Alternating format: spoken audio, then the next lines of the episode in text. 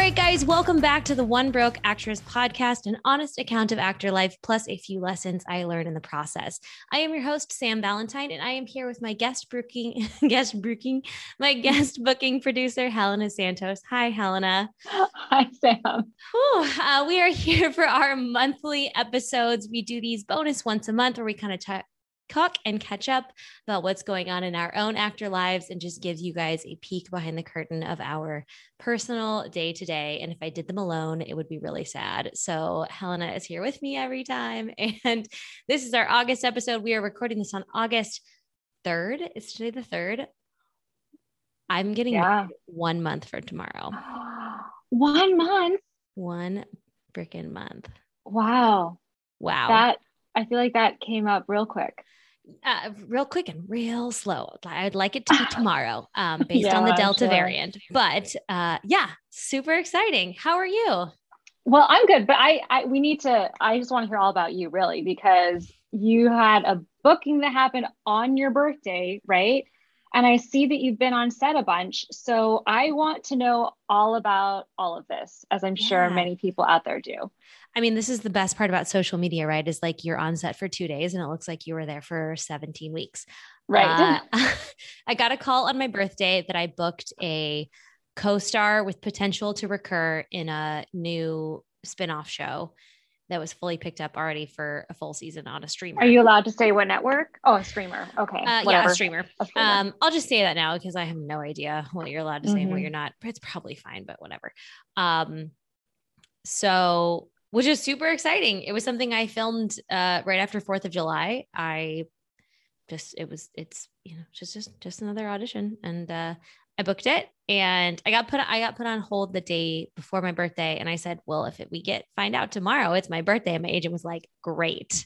And so when she called me, I had been like stand up paddleboarding, doing yoga. And I was out to lunch with a friend, and it was all like very, very exciting. It's like, wow, really that's cool such a thing. LA actor moment. I know. And it was really cool that she got to tell me on my birthday. And when I saw she FaceTimed me, and I was like, she's definitely going to tell me I got it, because if it was sad, she wouldn't FaceTime. And you know, Brittany Stone, who's my agent, is just so cool. And so we FaceTimed and caught up, and she went over the dates with me, and, you know, we're being super cautious because of the wedding, and she's extremely respectful and so cool about it. And they're working out really well. And so, so I had my first couple of days on set for that, over the last couple of weeks, and like tons of COVID tests and wardrobe fittings and stuff, 'cause it's multiple scenes. And I just got a call last night that I'm officially booked for my second episode, which is great. So technically this is my first recurring. Amazing. Congratulations. Oh, thanks. So now it's official. It was like a maybe, and now it's official. And now they're like, we might want her for more also.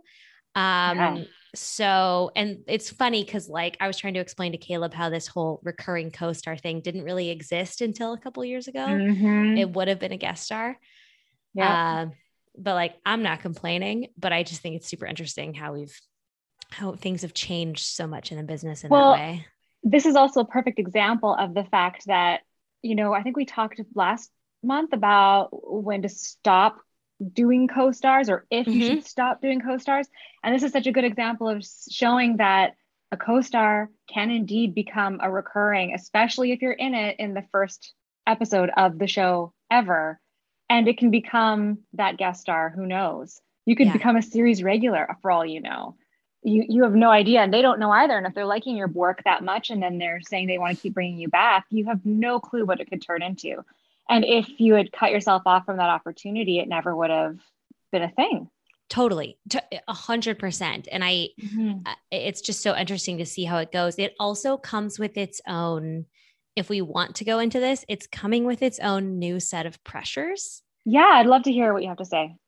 First of all, just COVID in general, because it's it's recurring, but it's a recurring co-star, and the shots I'm in, some of them, they could probably have someone who like looks like me from a distance and just not put it on camera, or they could write them out. Like I'm not necessarily moving a story forward completely. So I am so scared of getting COVID and getting written out or taken out, because if I test positive, they just won't have me in. I'm zone A, you know, I'm without a mask in scenes. Like it could be, it's dangerous. And so although I am fully vaccinated and I feel very healthy and like I could fight off any sort of COVID that I could get one day, I do feel as though it's just a non-negotiable, because if I test positive, I just, it's like no questions asked. You just can't go to work. Yeah, no, of course not. You can't. So, you know, at some point I do think we'll have to just live with COVID. Like at some point, maybe in like a year or so, like we'll just live with COVID. It'll be like the flu. People just will get sick and then they'll get better. And like, if everyone gets their flu shot, just like if everyone gets vaccinated, like this will be, at some point we will have to deal with this, right? At some, you know, not to get political on it, but like, you just have to get vaccinated. Yeah. We have the answer. And so I'm just super scared of testing positive because I don't want to be kicked off. No, I know what you mean. I mean, even my husband booked a Hallmark that he shoots on, I think August the 11th or something. Congrats. And yeah, no, Barry. I mean, Barry. Yeah, he books a lot of Hallmark stuff, which is great, you know, because they shoot so much. They shoot words. So much. They shoot so much of the Hallmark stuff up here. But it is one of those things where, you know, I'm thinking about all the things that I am doing, where because I'm not really going that many places other than the grocery store still, especially with everything going on now. But it really is like, oh my gosh, we can't do anything that will jeopardize this booking. Or, you know, the potential bookings that, because it's going into episodic season and things are ramping up even with everything that's going on with the Delta variant and all that, things are ramping up. It's going to get busy again. And I don't want to do anything that could possibly jeopardize an opportunity that, you know, decades of working so hard for something. So it's just, it's a whole, you're right. It's a completely different level of stress in a different way. Especially because we emphasize all the time, be something outside of being an actor, live your life. But then I canceled going to my book club meeting because it was a day before I was on set. And, you know, they're all fully vaccinated people, but they were meeting inside of a house. So I canceled. And it just, you know, it sucks that we're just the information is so messy right now. And I mean, I'm going to get fucking married. Yeah. August 30th, we leave town. Like I'm coming back September 8th and like we're fucking doing this. We've had 3 dates now. We have to do it. And it's 100% vaccinated wedding. It is like very, very interesting. Very Did safe. You? Have you required that of everybody there? No, but we verified everyone just in case. Oh, wow. And the place we're getting married in has an average of 2 new COVID cases a day. It's a very small town in the mountains. I feel exceptionally safe with the way we're doing things. There's literally nothing we could do more. So except not have a wedding, which this is where we have to draw a line, right? We have to live our lives. And everyone who I am friends with has been vaccinated. And everyone who is invited to our wedding has been vaccinated. So we just have to do what we can. So we're trudging forward with the wedding, but anyway, so the COVID thing is like a whole mental stress of this job. And it would be significant if I hadn't booked a job, but it feels extra significant because I did. And because it's like maybe in the background floating, like maybe they'll bring you in again, maybe they'll whatever. And then there's another pressure of not only wanting to do your job really well, like we all do when we get on set, but wanting to be so good that they want to bring you back. Right. Because it's not guaranteed. And when you have such a small role, but you like want to do your job well or impress someone or something, there's only so much you can do. Especially with co-star roles. Definitely. Yeah. Because you just really have to serve the purpose of the story. Yes. And I'm absolutely moving the story along, but also a bit of set dressing in a way. And, you know, my character is like very glamorous. She's very beautiful. And so there's not so much that I can do, but I'm also like, did I do my job? I wonder if the director thought that was funny. I want like it, the thoughts that go through my brain are a little more stressful because I know there is a chance that they could choose to bring me back more, which I try to drown out, you know, because yeah, it's not helpful. But you're so right. That is such an added pressure because like, I think back when I did because I did 2 episodes of The Flash. And when I did the first one, I wasn't at all thinking of that the character would come back. And then we did it, and everything almost from the scenes that I did were cut because they changed part of what they were showing from a specific other character storyline that I was sort of connected with. Literally in that one episode, the first one, all you see is me in a hallway. That's it. It's like all, and I had a ton of lines. Like it was awesome. It would have been amazing. Like, but it didn't happen. But then, you know, I did end up coming back and having to deliver a whole piece of information and stuff like that. But I can imagine that if I had known from the get-go that it was something where I could, you know, it's how do you not keep your mind on that part of it and really just do your job and let go of the rest of it? Right. It's difficult. It's like everything we do. It's the same thing as doing an audition and then getting the call back and then having to let go of the reality of the fact that you might never hear anything again from something. Exactly. And even I did this one commercial audition for a big spokesperson campaign for a company up here.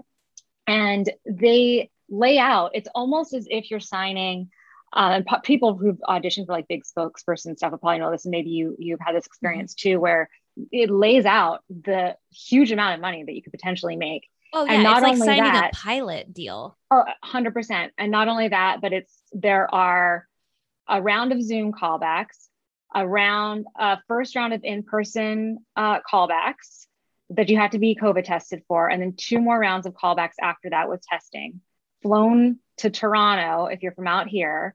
Like it's wild, and all of the different spots that are involved and the exclusivity. And how do you not spend the money in your head?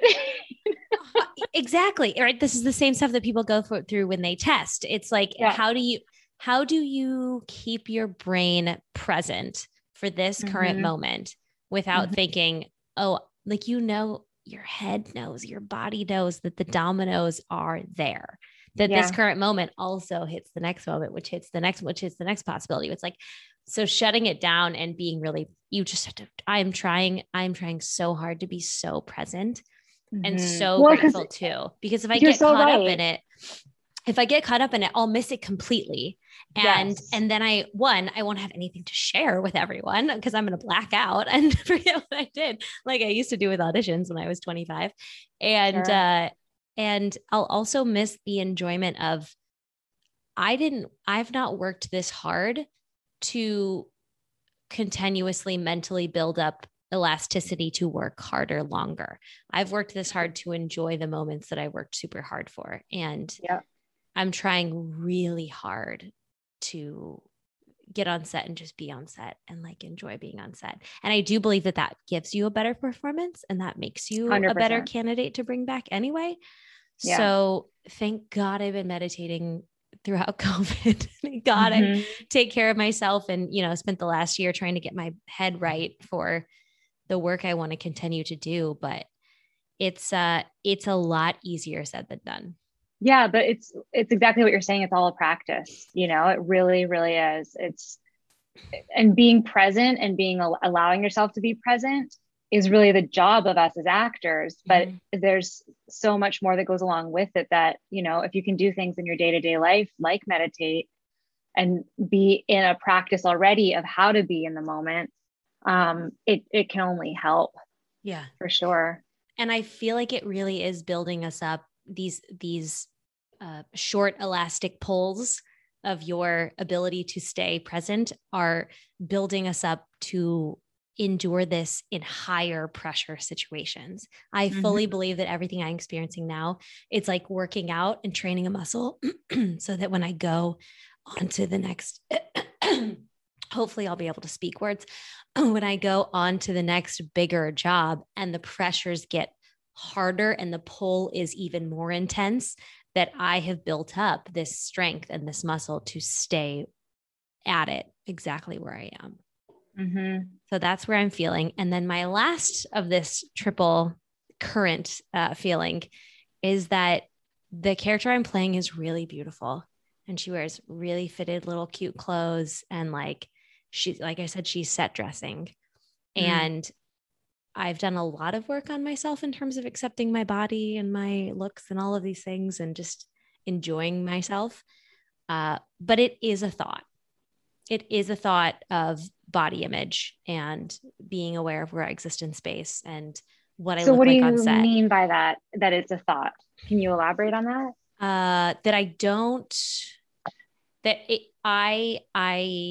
I think about how my body looks when I'm in front of the camera, when I'm on set, when I'm at a wardrobe fitting. It is not something that I just exist in yet. And when the character is this much based on looks, the pressure and the feelings of questioning myself and my body and my choices and all those things do come back in a way. And as much as I want to appreciate and like, look, I'm extremely fit. I think I'm really pretty. You agree. You think you're really pretty.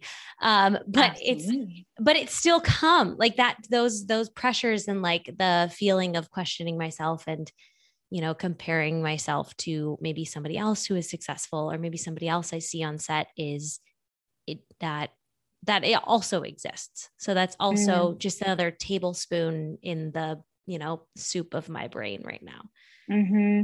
I think that's a really interesting point that you bring up for, you know, the different kinds of roles that people read for and different types that people play, because that's not, while I think about the fact that I want to look good in a certain way, I, you know, because of how I look and what the aesthetic of whatever Hollywood, whatever looks like, I don't ever read for leading ladies. I don't ever read for hot girl at the bar. I don't ever read for any of those things because that is not the aesthetic that is out there. Yeah. So my pressures for, you know, like I'm much more charactery, whatever we want to call that to be, you know, the box that Hollywood put you in is sure. That, yeah. Whatever. Exactly. I'm an ethnically ambiguous character actress, or I don't know, whatever, you know?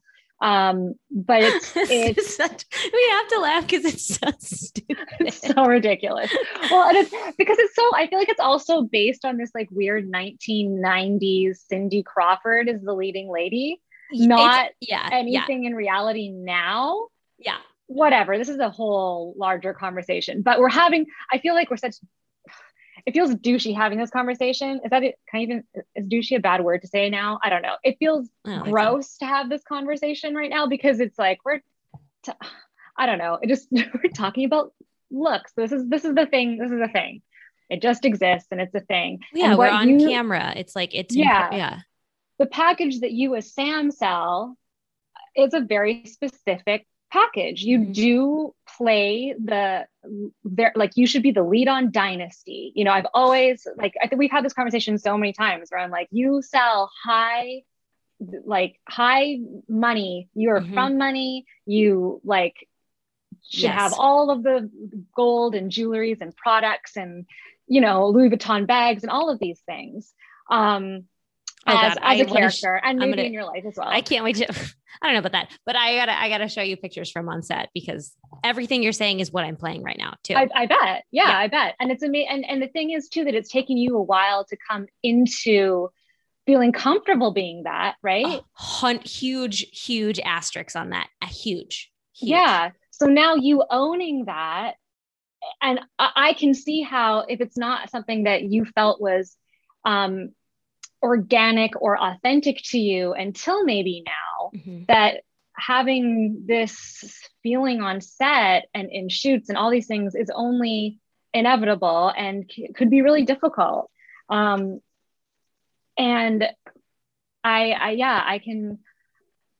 only imagine how much bigger the pressure would feel. And this has to be how, you know, something like Scarlett Johansson feels when she's going to go and do the next Avengers thing or whatever, to be super fit and attractive and all of these things that she feels for her character and her casting she needs to be in order to keep working too. I mean, that's a whole other level. Whereas someone like me, I luckily don't have that same pressure. I just don't. Like, I don't worry about gaining weight. I don't worry about having to be super glam or, do you know, any of those things, because that's not what I'm being hired for.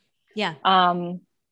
So it's, I mean, I don't know what more, I don't know. I just think it's a really important thing to point out that. Well, and I want to add a couple of things to it, is that, like, I'm aware that both of us speaking right now have extreme thin privilege, and I have extreme white privilege. And these are all things that, like, I can't imagine the pressures of anyone other than in my own circumstances. Right. I can only begin to imagine. So I just want to acknowledge that, but it's, you know, it exists. That's why I always want to talk about things that exist, even though, you know, just because we know they exist doesn't mean it makes it easier to live in them. And, and it feels different having, I'm a t-shirt and jeans girl. Right.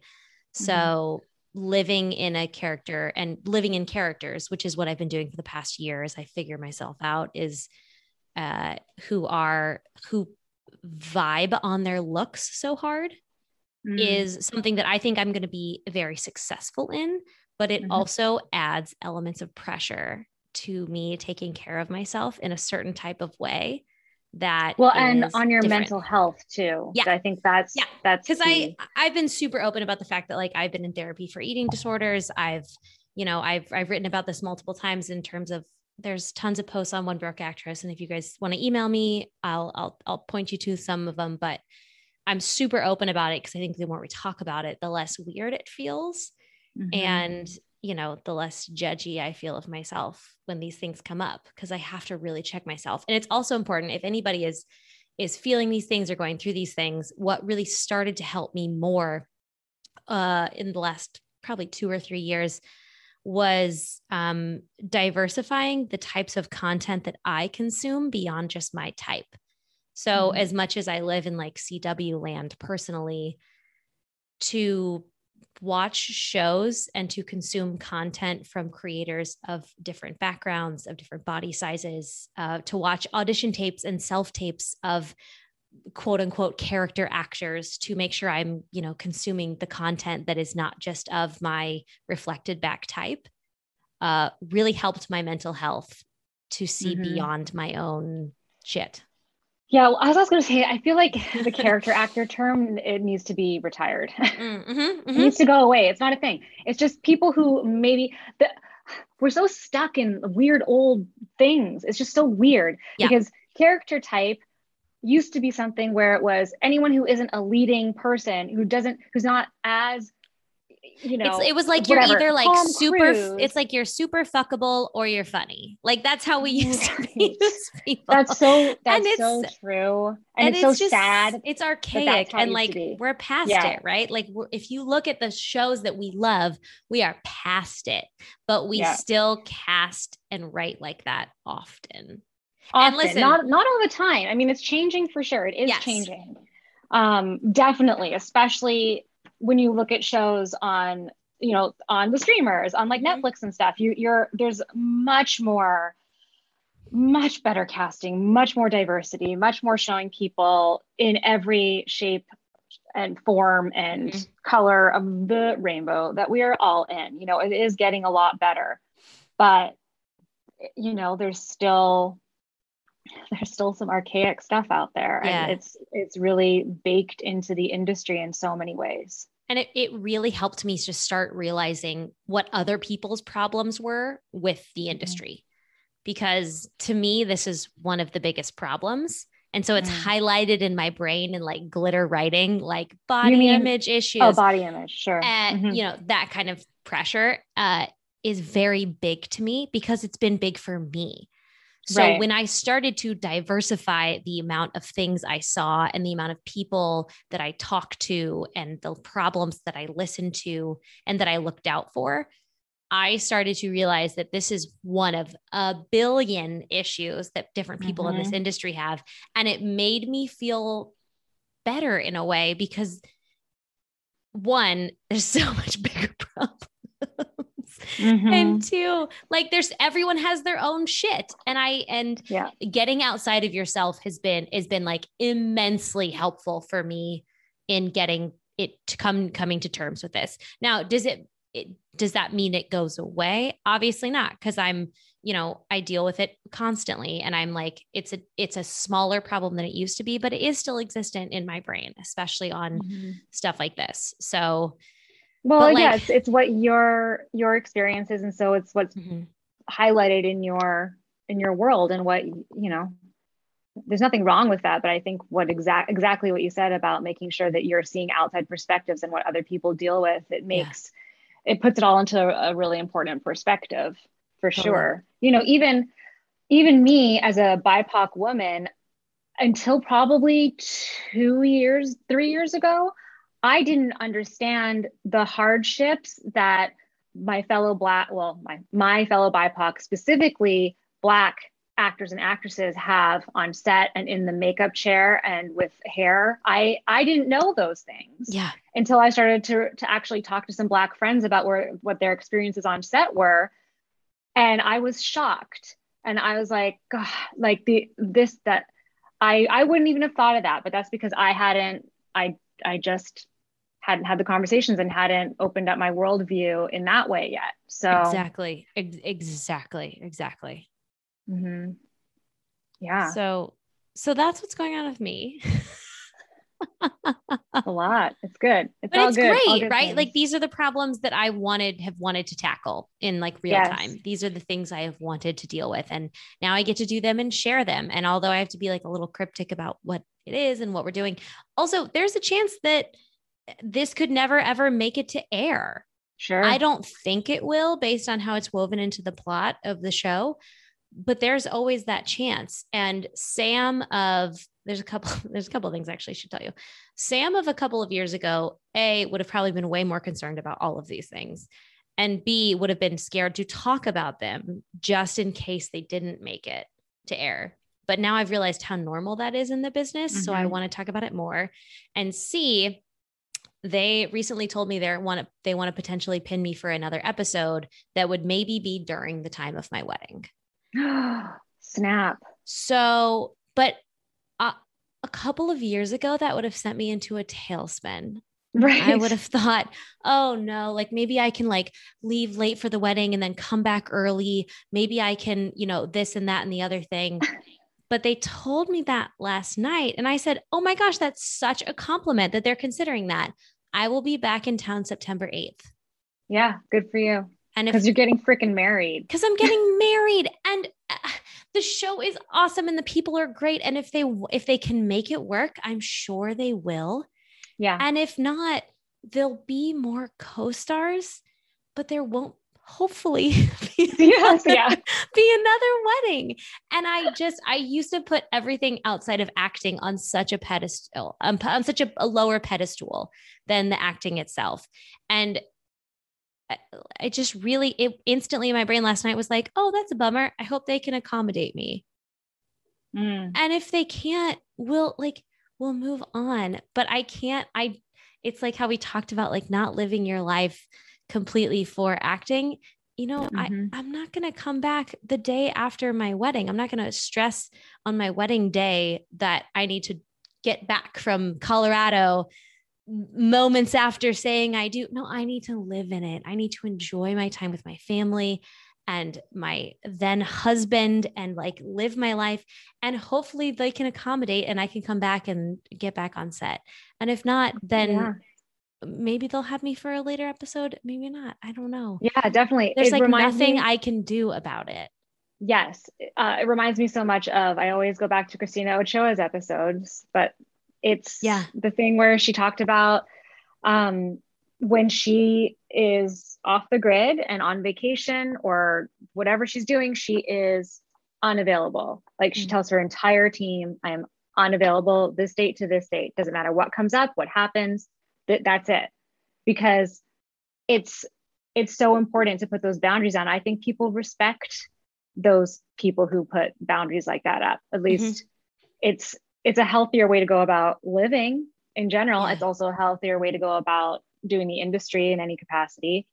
And it's the whole you treat people how to treat you thing, you know, and if you put yourself first like that, then other people are going to be like, oh, okay, well, all right. That's, those are the boundaries. Those are the guidelines. And if it was a bigger, I don't want to say if it was a bigger role, but like, if this was like a life-changing potential role, I think that we would probably move some things around and like maybe a day or two come back early.